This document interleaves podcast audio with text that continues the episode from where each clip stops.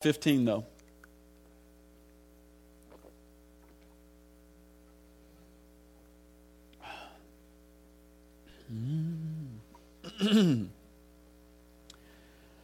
Psalm 15. I feel like this is a, a real timely word for us this morning. I feel like the Lord gave me something for us. So just uh, hang with me this morning if you can.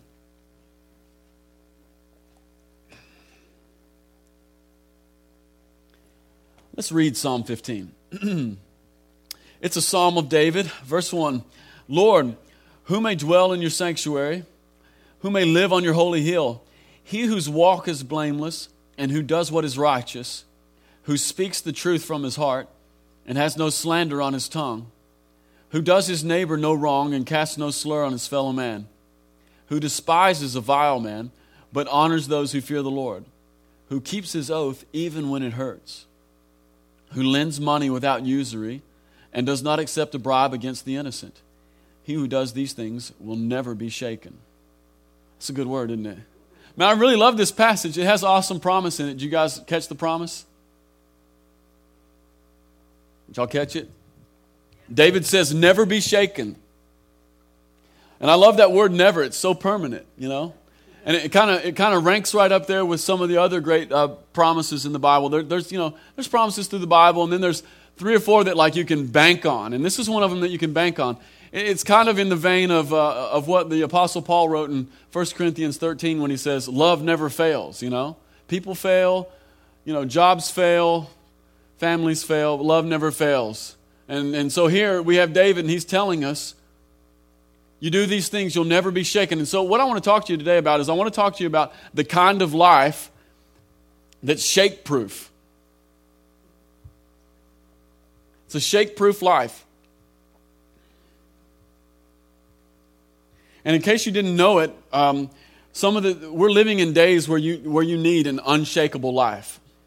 In case you didn't know it, I was on, I was on the internet this week and I was looking at the United States Bureau, Bureau is such a hard word to say, the United States Bureau of Labor. And I was just checking out some stats for like, you know, unemployment and whatnot. And in February alone, America shed 651,000 jobs. That's in February alone. And so what happened is unemployment went from 7.6% in America to 8.1 things are shaking. And then I went and I checked out Kentucky, and what I found out about Kentucky was that unemployment in Kentucky is actually higher than the national average. Unemployment in Kentucky is 8.7%. And so, what I want to tell you is we're living in like shaking times. Some stuff's going down, people are getting freaked out, and really I want us to look at the, the scripture and the word here today, and I want us to see that it's possible to live a life that's shake proof. Hey, can somebody tell those guys out there to be quiet? They're, they're driving me bonkers. It's driving me crazy. I can't deal. See, I'm not as talented as some preachers, you know. My focus is whack. Yeah, so uh, what we're going to look at today is we're going to look at how to have a shake proof life because here's the deal the kingdom of heaven is ultimately proof. This is what it says in Hebrews chapter 12, verse 24, 28 rather. It says, Therefore, since we're receiving a kingdom that cannot be shaken, let us be thankful and so worship God acceptably with reverence and awe. And so, you know, here's the deal. When you met the Lord, what you met was you met an unshakable person, and what he has is an unshakable kingdom. And to the extent that we enter into that, we have a life that's unshakable. And so I want to give you two really simple keys for living an unshakable life. Two keys from the scripture here. The first key is that we must have a love for the presence of God. We must have a love for the presence of God.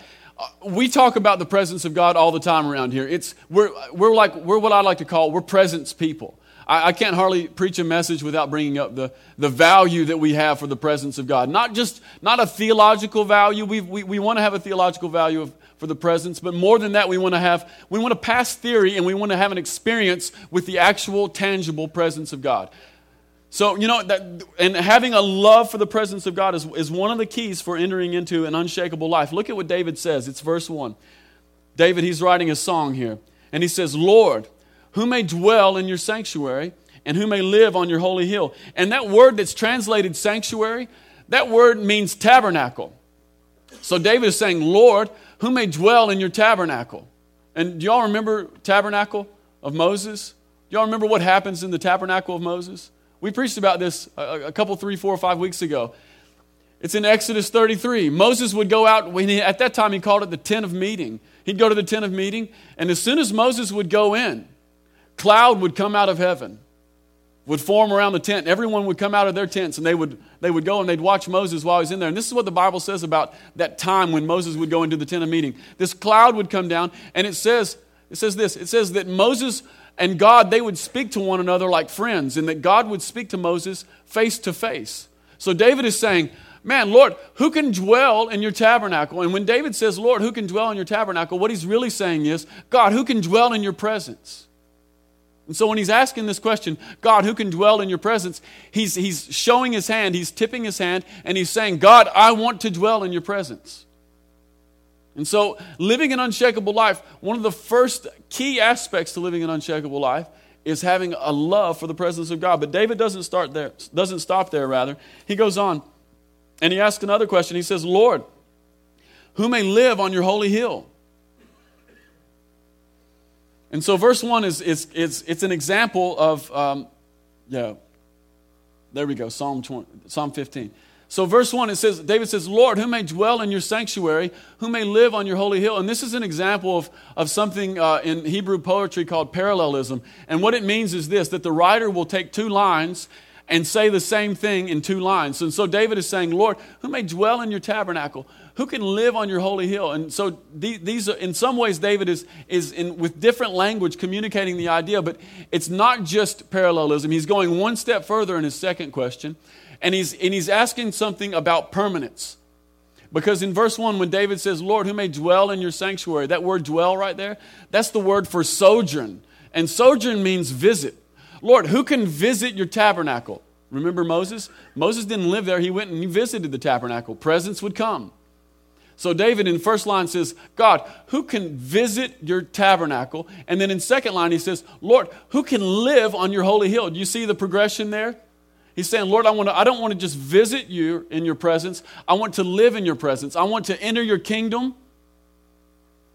And I want to be a citizen of your a citizen on your hill. So it's more than good it's more than good poetry. David's communicating his heart. I want to be surrounded by your presence. It reminds me of it reminds me of Psalm 84. Psalm 84 is one of those famous psalms that we sing a lot. There's a lot of worship songs on Psalm 84.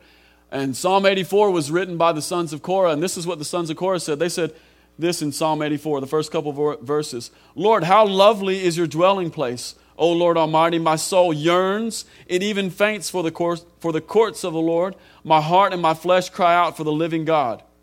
You see, there's just something about the presence of God. There's something about the tangible reality that God is with us. And, church, this is our, this is our number one goal. This is our number one goal to encounter the presence of God.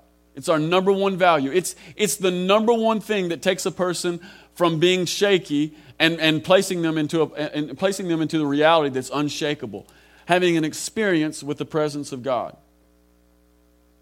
So, number one, the first key is having a love, and not just a love, but having an experience with the presence of God. Number two, number two, righteousness matters. Righteousness matters.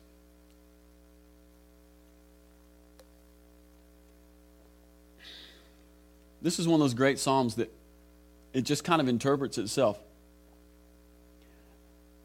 Verse 1, David says, Lord, who may dwell in your sanctuary and who can live on your holy hill? This is, this is, this is his heart crying out. He's saying, God, I want to be in your presence. Who can be in your presence? Verse 2, here comes the answer He whose walk is blameless and who does what is righteous. So here's the deal the way that we take up residence in the house of God is by walking blamelessly. And this is another example of that, of that parallelism in Hebrew poetry. He whose walk is blameless and who does what is righteous. To do what is righteous is to live and to walk the blameless life. But before we get too much further into it, I want to, I want to knock some of the knock some of the religious rust that, that kind of attaches itself to certain kind of like biblical concepts and biblical words. And, and you know that word up there, that word righteous, that's, that's a pretty rusty word. we, we hear it a lot, but the only place you hear it is in church. It's, there's, really not a, there's really not a social context for, for the word righteous. You know, when you're, when you're hanging out with your friends, the word righteous doesn't come up that often. We, we don't use it in conversation that much. I, I was beating my brains out this week trying to come up with some sort of contemporary example of, of righteous. And, and the only thing I could think of, and maybe Sam, you'll remember this too. The only thing I can remember, the only time I can remember people using righteous outside of church is like Teenage Mutant Ninja Turtles from like the mid 80s, you know, and, and usually those guys would say, you know, righteous dude, you know, it's like. Here's the, here's the problem with, with that example. It gives us no insight to what righteousness actually is. So we got to knock some of the rust off of that. Here's what righteous means. Righteous means it means right ways. It means it means right wise. It means straight. And here's the other thing about righteousness it's always connected to relationship. Always. Righteousness is always connected to relationship. So if we're going to knock some of the rust off of that word, a way we might think about uh, righteousness is this righteousness is right relationships. Right relationships. And it's always about having right relationships with God and with each other. So David is saying, Who can dwell in your tabernacle? Who can live on your holy hill? Well, the one whose walk is blameless, and he who does what is righteous. Stands to reason that being in right relationship with God would be a natural precursor to living in His presence, right? Hard to live in His presence if we're not living in right relationship with God. So, the first, first key for living in an unshakable life is having a love and, and an experience for the presence of God. The second key is righteousness matters. And then here's, I love this because the Bible is so practical. You know, even, even after 2,500 years, David's words, they really speak to our current condition, even, even today, here in America. Let's look at how David, David expresses, expresses the blameless walk. It's at the end of verse 2. It says, If you're going to live in your tabernacle, you, you, it's the one whose walk is blameless and who does what is righteous. And now David begins to tell us what the blameless walk and the, and the righteous life looks like. He says, The man who speaks the truth from his heart and has no slander on his tongue. That, that little phrase there, speaks the truth from his heart. That's, that, that's uh, kind of the New Testament analog to that would be speaking the truth in love. See, righteousness first manifests itself in our life with the way we talk. And, and here's, the thing about, here's the thing about speaking the truth from your heart. Uh, sp- for it to be true, it needs to be wrapped in, love and it needs to be wrapped in sincerity. Uh, it's one of the reasons that, that anger and hatred is so damaging to the truth. Anger and hatred are, are they stand in direct opposition to the truth. I maybe you guys have experienced this, um, especially you, you, parents have. You've had kids, they're, they're bugging you, maybe they're doing bad things, and, and, you, and you speak to them. And maybe what you're telling them is true, but because it comes from a place of anger, it, it can't, they can't hear it, and furthermore, it actually, it actually damages them. It damages, it damages them in the long run. I can't talk. Y'all experienced that? Maybe you had a dad who you know got on you, and maybe what he said was true, but the, but from the place that it came from, it, it, it wasn't wrapped in the kindness and the affection that, that truth truth demands. Truth needs to be wrapped in kindness and affection. There's just something about it. Truth and love, truth and sincerity, that place from the heart, they go together. So righteousness starts in the it starts in the tongue. Speaks the truth from his heart. And then David goes on to says, and no slander is on his tongue. Literally, that phrase, no slander, means he's, he's not a backbiter. The righteous man who, who lives the blameless life, he's not a backbiter. It gets even better. David says, Who does his neighbor no wrong, and he casts no slur on his fellow man. I want y'all to notice something here. We've got this, we've got this progression here. David says, the righteous man, he speaks the truth from his heart, speech. The next one, he, uh, he's not a backbiter. He does right by his neighbor. And then what's the next one? He casts no slur on his fellow man. What's the one thing in there that's, that's kind, of, kind of out of place a little bit? It's this little phrase about the neighbor, isn't it? How many of y'all have ever had a neighbor? How many of y'all have ever realized that the first thing that the first battle line that comes that, that gets drawn in neighbors is how we talk about one another? See, there's no accident that David writes, who has no slander on his tongue, who does his neighbor no wrong, and casts no slur on his fellow man. One of the first ways that we begin to wrong our neighbor, and if you've, if you've lived life at all, you, you already know this is true. One of the first ways that we'll, we'll be tempted to, to move into an unrighteous place with our neighbor is always with our tongue. Let me tell you about a neighbor I had. It was crazy one Heather and I had. We were living in Charlotte, and when we were living in Charlotte, we were living on the bottom floor of this apartment. And our first neighbors that lived above us were great. It was just like a single mom and a couple girls, and they were sweet and great, and they didn't make any noise, and they were awesome. We didn't even know they were there. One day they moved out, and because they were so quiet, I didn't even know they'd moved out. The, the way I knew they moved out is I was, I was sitting on my couch, and I was watching some, some TV, and so my TV's over here. I'm watching TV right here, but my couch is facing this way. And right here is like a big sliding glass door, huge one, and it goes out onto my patio. So I'm watching TV, but out of the corner of my eye, I see something falling onto my patio. I go, what the heck is falling on my patio? And I go out and I open up the door and I look, and there's all of my neighbors above me uh, sitting in a chair, and they're taking turns getting their hair cut, and their hair is just falling all over my patio and all over our stuff. This is a true story. They cut about three or four heads of hair, and no one came down to clean it up. No one said, hey, sorry. Nothing. It's my first clue these neighbors. It got better. The longer we lived with these neighbors, the longer we lived with these neighbors, we found this. It, it, it, was, I say pattern, but there was really no pattern to it except that it would happen. And there would be some, some distance of time that was unknowable, and then it would happen again. We would be lying in bed. It would be two in the morning. I'm talking dead, silent, every, just dead to the world asleep, you know? I'm out. And then suddenly, Heather and I would both be jarred awake to the thumping sounds of Travis Tritt coming from above. And it would never happen at 11 o'clock at night. It would never happen at 4 in, the, 4 in the afternoon. It was 2 in the morning, and they would wake us up with, you know, god awful Travis Tritt every single time. It was, it was bizarre. And so I've lived this scripture. I realize that when you have a neighbor, the first thing you want to do is that you want to you want to slander him, you want to throw some slurs on him, and you and the last thing you want to do is you want to speak the truth from your heart to him. And so the first battle line when it comes to, to living righteousness and living blamelessly is it, it, it, it's, in our, it's in our mouth and it's with our neighbor, those closest to us.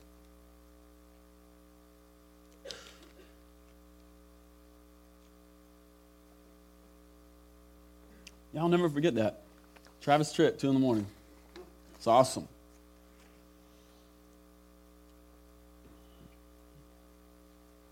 Then David goes on to say, The blameless man, he despises a vile man, but he honors those who fear the Lord. And, and, and right away we read that phrase, despises a vile man, and we go, wait, man, you know, something about our, you know, North American democratic egalitarian society thing kicks in, and you know maybe we've read a little bit of the Bible, and we go, "Hey, we're not supposed to despise anyone. We're supposed to love everyone, right?" That's, I mean, that's kind of what I was thinking. I'm like, despise them. David chooses these words, and they're inspired by the Holy Spirit. He says, "The righteous man despises a vile man, but he honors those who fear the Lord." Here's what he's really getting at. David is really getting at this. There's this tendency to give honor to people who don't deserve honor, and at the same time withhold it from people who deserve honor. Let me, put, let me say it like this. What David is really getting at is this. He, he, he's talking about who we give, who we give the affections of our heart. He's talking about who, who we will turn our, our opinions over to. He, he's talking about that part of us that's swayable by associations. He's talking about, he's talking about where, where does the affection, where does the affection of my heart go to? Where does that part of me that's swayable by association, my opinions, where, who, who, who absorbs that? Is it a righteous man who follows the Lord and who has fear for the Lord? Or is it someone who, who's vile and just, you know, doing anything he wants? And, and I'll tell you, this is, this is a real struggle. And, and I could really get into meddling right here, but I won't. But I'll, so I'll just give you like a really, you know, benign, impotent example, okay? But hopefully the Holy Spirit will, you know, take this to the next level. You know, uh, how many of y'all ever watched The Apprentice?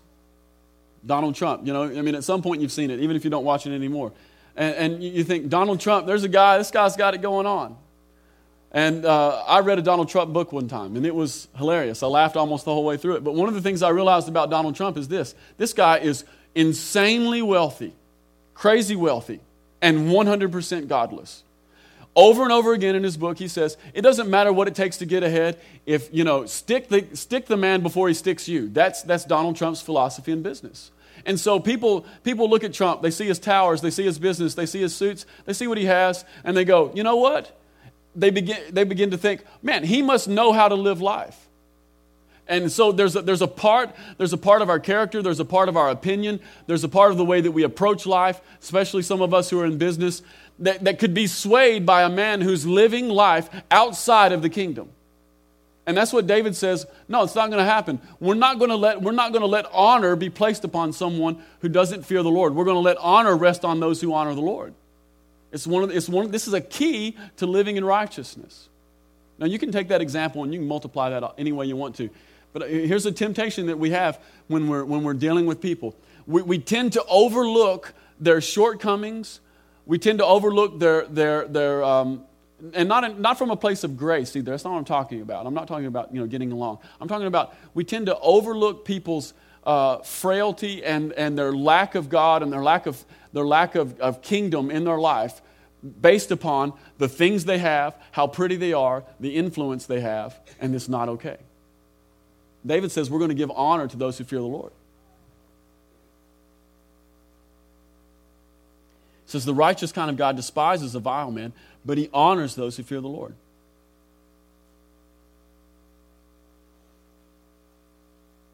this next one's huge. He says this The righteous man keeps his oath even when it hurts. And this is something that never happens in America. Hardly ever these days. Because why? Because we're contractual people. We take out, there's a contract for everything. You keep your end of the bargain, I'll keep my end of the bargain. Doesn't matter what I've said to you, you know, we're going to get it in writing, pal. And I'm going to do only what I've written down. Maybe you guys have experienced some of that. Righteousness doesn't do that. Righteousness goes way beyond that. Righteousness keeps our oath even when it hurts. Um, I, I, worked for a guy who uh, had a landscape company, and this guy, um, this guy was so righteous. He, he, was so full of light and so full of Jesus. Uh, he, had a con- he, he was a really successful businessman, really, really wealthy, had influence all over the city we lived in when we were living in Charlotte. Uh, he was a millionaire several times over. He only worked with high end, high end people, you know, Bank of America executive types. And, uh, and uh, Tom, he, he, he always taught us, he says, you know, look, we're going to take out a contract, but here's why we're taking out a contract. We're not taking out a contract to protect us, we're taking out a contract to protect them, Adam. And he says, I want you to write the contract up, and I want you to make sure that it's fair for them. And furthermore, Adam, when we're done with the job, I want, to make, I want you to make sure that every single time we've done more than you contractually agreed to. Every single time. He would, he would, you know, after the job is done, we got the check, he says, Adam, did we do more than you said that we would do in the contract? See, that's what righteousness looks like. It also looks like this. One time we got on this job in, in Charlotte, and it was downtown, and it was, a, it was a really big job. I landed this contract. It was for nearly $100,000, and it wasn't for that much work. And it was for, for doing some irrigation stuff. The thing about doing irrigation work is it's, it's stuff in the ground, and you don't know what's in the ground. So you agree to do something not knowing what you're digging into. Well, we agree to do something, and we start digging, and when you know it, we dig into some like some water and electric mains and stuff. And I said, Tom, what are we going to do? This is going to cost us massive amounts of money. He said, We're going to eat it. That's what we're going to do. We told these people we do it for that amount of money, and we're going to do it. You know? That's what righteousness looks like. One of the things that goes on in America now is, you know, there's this concept that says, oh, I didn't know I was going to get into that, and so we have to go back and rewrite the contract. That's not the way it goes. We keep our oath even when it hurts. That's what righteousness looks like.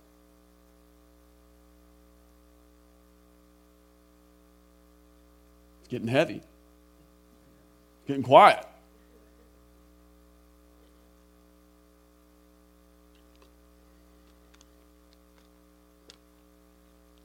Verse 5. The righteous man lends, lends money without usury and does not accept a bribe against the innocent. There's another one of those words that's kind of foreign to us usury. Usury means this it means uh, taking interest. And in the Old Testament, uh, God, he, he, he told, the, he told the, the children of Israel, He says, I don't want you taking interest from one another. I don't want you making interest off one another. And he says, especially in, in Leviticus chapter 25, the Lord tells them, He says, guys, especially for your brother who has fallen into poverty, I don't want you taking interest off of him. Now, here's the deal I don't think the Lord is mad about taking a profit. I don't think the Lord is against, uh, is against interest. In fact, I can show you in the New Testament where he's okay with it. That's not my point. The point is this the Lord is, a, the Lord is not for, and righteousness stands against, putting greed above justice. And, and we, we, live in a, we live in a time right now where, where, where greed is running the show. And it's one of the reasons that we're in the economic crisis that we're in right now, is because greed ha- has, has eclipsed justice over and over again. That's how we got here. Greed eclipsed justice.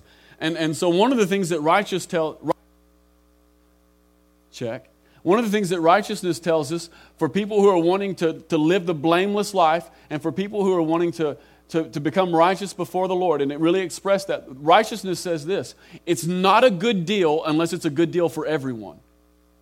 And so some of us in here are businessmen, and I want to tell you right now, from the Lord, it's not a good deal unless it's a good deal for everyone. There's this concept that's throughout, uh, uh throughout business. I run into it a lot of times, even with Christian men, who, and, the, and, the, and, the, and the, the thinking goes something like this I'm going to get what's mine no matter what.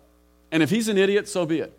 And I want to tell you from the Lord, that's not righteousness and it's not okay. It's only a good deal if it's a good deal for everyone. And one of the things that's going to happen, even in the next couple years, there are going to be businessmen who rise up and they're actually going to prosper more than those who don't follow this line of thinking. And these businessmen are going to do, are they're, they're going to, uh, they're going to come into business agreements with people. And, and one, of the main, one of the main thrusts of these agreements is these businessmen are going to make sure that it's a good deal for the other person and not just for themselves. In fact, they're going to disclose to the other person when it's a bad deal for themselves. And the Lord's going to honor it. You watch and see. It's going to be one of the things that defines the next season of business. It is a man, a man or a woman who, who's in business with a great deal of righteousness and who, who, who says it's not, it can't just be about me. It can't just be a good deal for me. It has to be a good deal for you too. That's what righteousness does.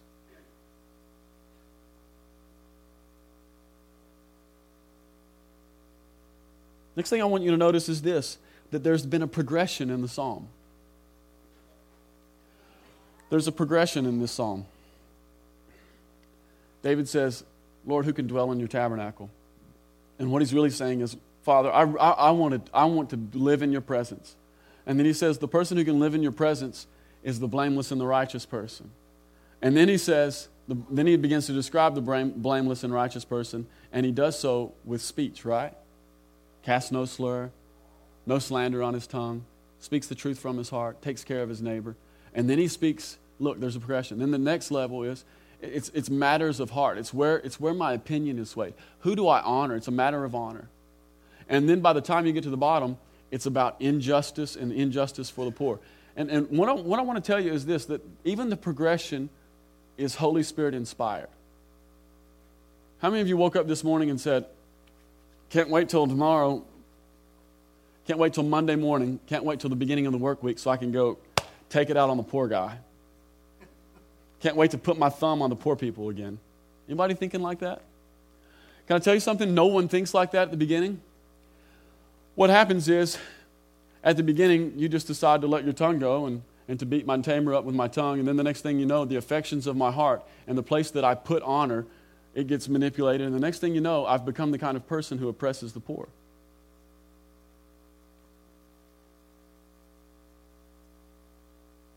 See, we're living in a season where righteousness and unrighteousness is being exposed, even today. What's going on, like in our economy and in America right now? Righteousness and unrighteousness is being exposed. Um, this week, I was, reading a, I was reading an article in the Washington Post about the, the Bernie Madoff guy who, who stole $65 billion. It's like an, it's an unbelievable number. I mean, they, they don't, they're not sure that that's the actual top end of the number. That's just what they've gotten to so, so far. So Bernie Madoff, he, he, develops this investment strategy. The whole thing is a sham. It's a Ponzi scheme. He's living, he's living the fat life off of people's, people's deposits into his non-account. And he's been doing this for years. And in, in, in doing so, he ends up stealing $65 billion from the American public. And you think, how does something like that happen? Well, I want to tell you this. Bernie Madoff, I almost get you, bet you. I, know I don't know the man, so this is, this is part supposition on my part, but I've, I've met enough people and seen people fall enough times to know. I would be willing to bet you that Bernie Madoff, 25 years ago, wasn't a thief. I bet 25 years ago, Bernie Madoff was working the system and got a manipulative spirit and began to manipulate people with his tongue. Then I bet, I, then I bet the honor, the place of his heart, the place where his affections were swayed, I bet he began to honor people who were getting ahead, regardless of how they were living life. And when he began to do that, I bet something in his brain began to think, oh, it's okay. Those guys are doing it and getting ahead. Those guys are living in the penthouse in, in Manhattan and they're getting ahead. I'll go ahead and do that. I, I don't think he woke up one morning and said, I'm going to sham America. I don't think he did that. I think it started small. I think it started with, with manipulation and with working the system. And I think it started in his mouth and then it worked to his heart and then it got big. That's what I think. See, righteousness matters. There's a really strong connection between, between righteousness and experiencing the presence of God. Here's the other thing I'll tell you. If we, if we continually encounter the presence of God, the Lord, He'll bring up, He'll, he'll, cause to come, he'll cause things to come to the surface that He wants to deal with. You get in the presence of the Lord for a little while, and pretty soon you, you go, Wow, I didn't, I didn't know I was doing that. I didn't know I was unrighteous. I didn't know I was offending you, Lord. Things that had been buried for years. Just for an example, I, I know this guy. There's a guy I know. And um, this guy was a good guy. Um, really loved the Lord, and to the best of his ability, he, you know, tried to follow the Lord for a good while, and um, came into a season of his life where he was really encountering the presence of the Lord. And while he was in eh, just a season of just repeatedly encountering the presence of the Lord, been in, you know, he got into a place where he was was worshiping the Lord more than usual, and got into the place where he was just being fed in the Scripture, and just he was in a community and just really encountering the Lord. And, and while, as this guy went into this maybe more intense season of encountering the presence of the Lord, he woke up one morning and he was reminded of a time when he had stole a bunch of money. And so this guy looks at his wife and says, I know this is a bad time, but I just, I, would totally forgotten about this, but when I was in high school, I stole a thousand bucks from my employer, and I feel like I'm supposed to, uh, I feel, I'm, feel like I'm supposed to call him back and make it right. And you know the, the guy's wife is like you know pretty tore up about it. It's like thousand dollars is a lot. And, but yeah if it's what it means to make it right let's do it. So guy calls his boss up and says look you don't even know this but when i worked for you when i was in high school i took a thousand dollars from you. The guy's, uh, the guy's boss starts laughing at him says why are you telling me this now are you an idiot and the guy says no i just feel like from the lord i'm supposed to pay you back if that's all right and so i want to write you a check and the guy says sure send it to me deal's over See, righteousness matters. You get in the presence, things that, things that you'd forgotten about come to the surface. Let me tell you the back, the back burner of that story. This guy's a really cool guy, by the way. He's all right now. but um, the back burner on this story is this that after the guy writes the check and sends it off, literally two days later, this guy is asleep in his house. And while he's asleep, he gets a phone call at six in the morning. And he goes and he picks up the phone.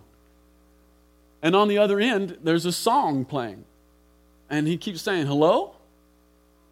And there's nothing there, it's just a song.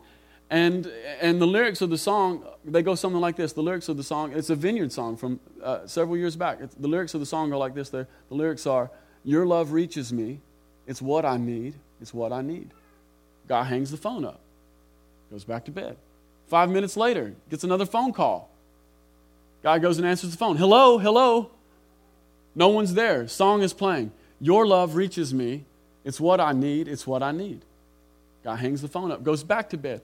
A third time, about three minutes later, phone rings again. The guy goes into the kitchen, picks up the phone.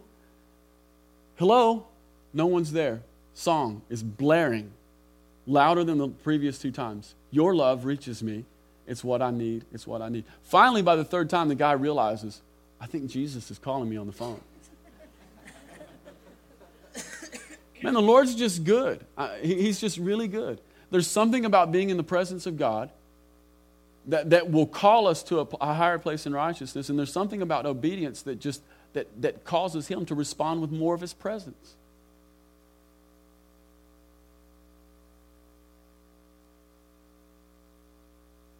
Righteousness matters. Does it feel like a heavy load to you guys? Well, some of us may feel like this is a heavy load. Some of y'all may be thinking, man, Adam, you, it sounds like you're just preaching works to me. I mean, aren't I already righteous? I mean, I believe in Jesus. I'm righteous, right? Yeah, you are. Truth of the matter is, you are. Here's the good news. The good news goes something like this Romans chapter 3, verse 21 through 24.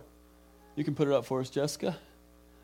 But now a righteousness from God, apart from the law, has been made known, to which the law and the prophets testify. This righteousness from God comes through faith in, in Jesus Christ to all who believe. There is no difference, for all have sinned and fall short of the glory of God, and are justified freely by his grace through the redemption that came by Christ Jesus. You see, you see righteousness comes by faith. And and most of us have, have made that exchange with the Lord. We've begun to trust the Lord, and in trusting the Lord, we've entered into righteousness. Not just entered into righteousness, but righteousness came on us. And, and we get the righteousness of Jesus. Go ahead, Jessica, put up the second one. This is one of those verses I just, this next one, Galatians, I, this is something I just, I meditate on sometimes. Paul writes, I've been crucified with Christ, and I no longer live, but Christ lives in me. The life I live in the body, I live by faith in the Son of God who loved me and gave himself for me. Let's look at Galatians 3:27. For all of you were baptized into Christ and have clothed yourselves with Christ. So here's the deal. When we, when, we, when, we begin to, when we begin to exercise faith toward God and toward His goodness, when we begin to exercise trust, uh, just like Abraham, God credits, that, credits that to us as righteousness. And, and here's, the, here's the really awesome part, and it's in this verse. It's not just that you got baptized into Christ, it's that you got clothed with Christ. And so when the Father looks at you, He looks at you and He sees righteousness. And so, what I'm talking about this morning is this I'm not talking about working for something, I'm talking about working from something. See what I'm saying? And so, this is how we can come to Psalm 15, and it can still be valuable and it can still be the Word of God to us, even in these days with Jesus. It's not that we're trying to work for something, it's that we're trying it's that we're working from a place of righteousness. It's not that I'm it's not that I'm trying to be good enough to enter into the presence of God. It's that Jesus has made me good enough. I'm clothed with Christ. The Father calls me acceptable. The Father calls me more than acceptable. He calls me a son. And from that place of sonship, I'm working for something. I'm working with something. I'm working from something. I'm blameless. This is good news. It's good news for a couple reasons. It's good news because it's not even possible to live righteously without the blood of the Lamb smeared on the doorpost of your heart. It's good news because it's not possible. Maybe you all have tried it. It's not possible to live righteously without the blood of Jesus smeared on the doorpost of your heart. Can I tell you something else that's equally true?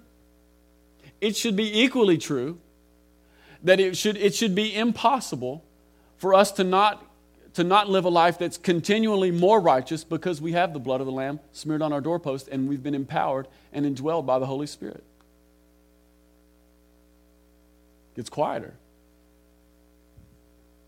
See, it's impossible, it's impossible to enter into righteousness. It's impossible to live righteous. It's impossible to, to do righteousness without, without the, the, the, the blood of Jesus smeared on the doorpost of your heart. The thing that's equally as impossible it's equally impossible to live unrighteous forever without Jesus. If Jesus is living in me, it just can't be that we continue on the same way that we are. It just can't be. James says that that faith without works is dead. And Paul says that our faith has made us a slave to righteousness. That's, that's Romans chapter 6.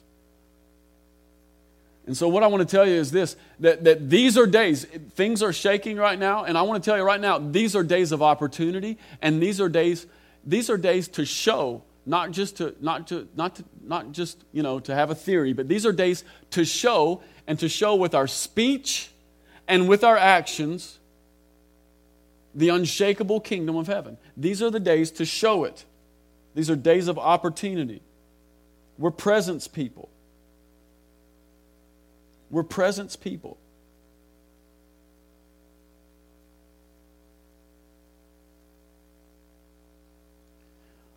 Let me tell you one more thing about this connection between righteousness and, and the presence of God.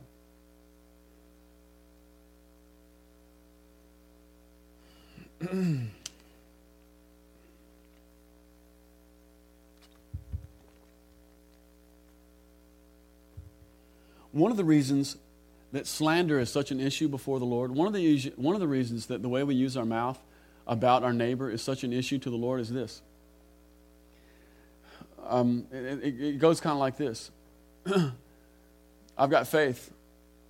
I've begun to trust. I've begun to trust God with my life. I've begun. I've begun to trust God that He's good and that, that His Son was for me. And so, I get baptized into Christ and I get clothed with Christ.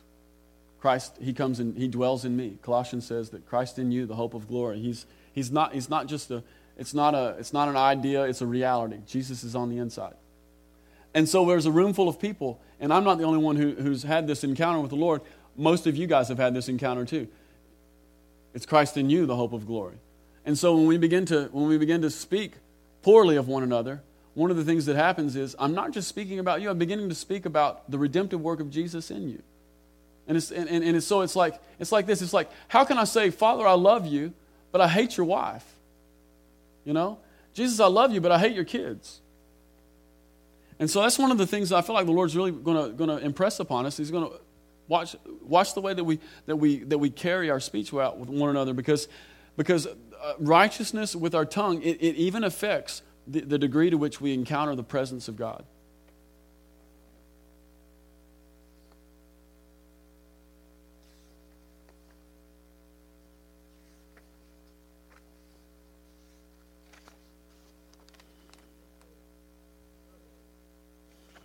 Thank you, Judy. Hmm. I finally found it. Here we go.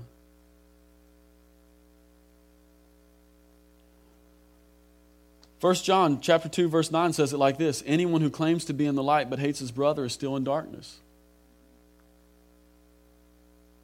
Man, I mean this is this is this is a time and, and a season of opportunity.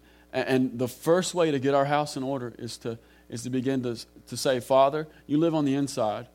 Holy Spirit, you've empowered me. Holy Spirit, now would you empower me to have, to have, have authority over my own tongue and, and the words that come out of it because it affects the presence that we live in.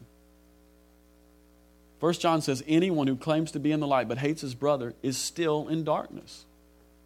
First John also says, you know, look, if, if, if, you, if, you've, uh, if you've walked into the light, you can't keep on sinning. There's something that empowers. So it's not that, it's not that, uh, it's not that righteousness is impossible now, it's that we've been empowered to do righteousness. And that's good news. Here's the other thing I've realized as well. It's easier, it's easier to have a theory about the presence of God than it is to have an experience in the presence of God. It's also easier to have a theory about righteousness. It's easier to have to have a theology of righteousness. It's easier to have a theology that says, I'm righteous and I'm blameless, than it is to show that you're righteous and blameless. And, and here's the deal I've, I've, read, I've read a good portion of this book. I, I can't say that I've read every word, but I've read a whole lot of it, and some of it a lot of times. And one of the things I've never found in this book is I've never found where theory counts. Theory doesn't count. So we're living in a season right now where I want to tell you guys, church, this is a season of opportunity. Things are shaking right now. My heart tells me they're going to shake more. They're going to shake more. Things are going to things are going to things are going to get wild, but it's not a time for fear, it's a time to prove it. It's a time to prove it. See, here's the thing. Uh, one of the things I read when I read uh, when I read this week in the Washington Post that last article about Bernie Madoff, one of the things I read in that is this: that unrighteousness is being exposed in America right now. It's only going to become more exposed in America these days. And so some things may become unwrapped and I want to tell you, it's ultimately a good thing. It affects our economy. It's, it, you know, it puts people in, in hard spots, but I want to tell you, it's ultimately a good thing. Jesus said this Jesus said that what you do in secret will get shouted from the rooftops. And that's what's happening right now. We're living in a time right now when what was done in secret, you know, just in his penthouse making calls, taking taking, uh, taking numbers, taking money, and putting out fake reports. Now it's getting shouted over the rooftops. And the bad part about this, I feel horrible. This guy's 75 years old, and he's going to spend life in prison. It'll end a total failure, you know? Right now in America, unrighteousness is being exposed. And so I just I want to call you guys. Look, right now it's a season of opportunity. It's a season to live righteously, not just so not just so that we don't fail. Here's the deal. In this season, I really feel like for this from the Lord. It's not just that, that unrighteousness is going to be exposed and crumble, it's that righteousness is going to be exposed and it's going to be exalted. I mean, Proverbs says righteousness exalts a nation. We're, we're, we're, transitioning to that kind of a deal. And ultimately, that's a good thing. Ultimately, that's a good thing. Here's another thing, too. About, about there's a lot of people who have been losing their jobs. And, and you know, there's some people who have lost their jobs because, because people higher up made really bad decisions. And, and, and there's a lot of people who lost jobs because, because someone, you know, because of circumstances that were utterly out of their control. Here's, here's something else I want you to consider, church, um, as you go to work. There are going to be a lot of people who lose their jobs in these next, in these next months because things are, are, are tightening up a little bit. A lot of people are going to lose jobs, and the first people who are going to lose their jobs are the people who perform the worst. Just want to throw that out there to you. Right now is a season to do your job well. Do it unto the Lord. I don't know if you can hear that or not, but I mean, if anyone's going to get fired, let it not be a brother, you know? Let it not be someone who, who says Jesus is awesome. If, someone, if someone's going to lose their job because things are turning down, man, I tell you right now, it, should be the church and it should be Christians who have solutions for this kind of thing that's going on right now. It shouldn't, it shouldn't be that the boss goes, ah, the darn Christians, they don't do anything, get rid of them. They're always asking off, get rid of them.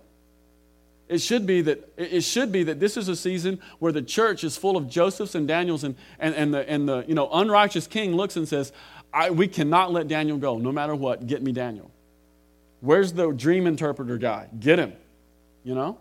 That's the season that we're in right now. So it's a season of opportunity. Last thing before we're done. David says at the very end of there, he says, He who does these things will never be shaken. It's not the guy who has a theology about these things, it's a guy who does these things.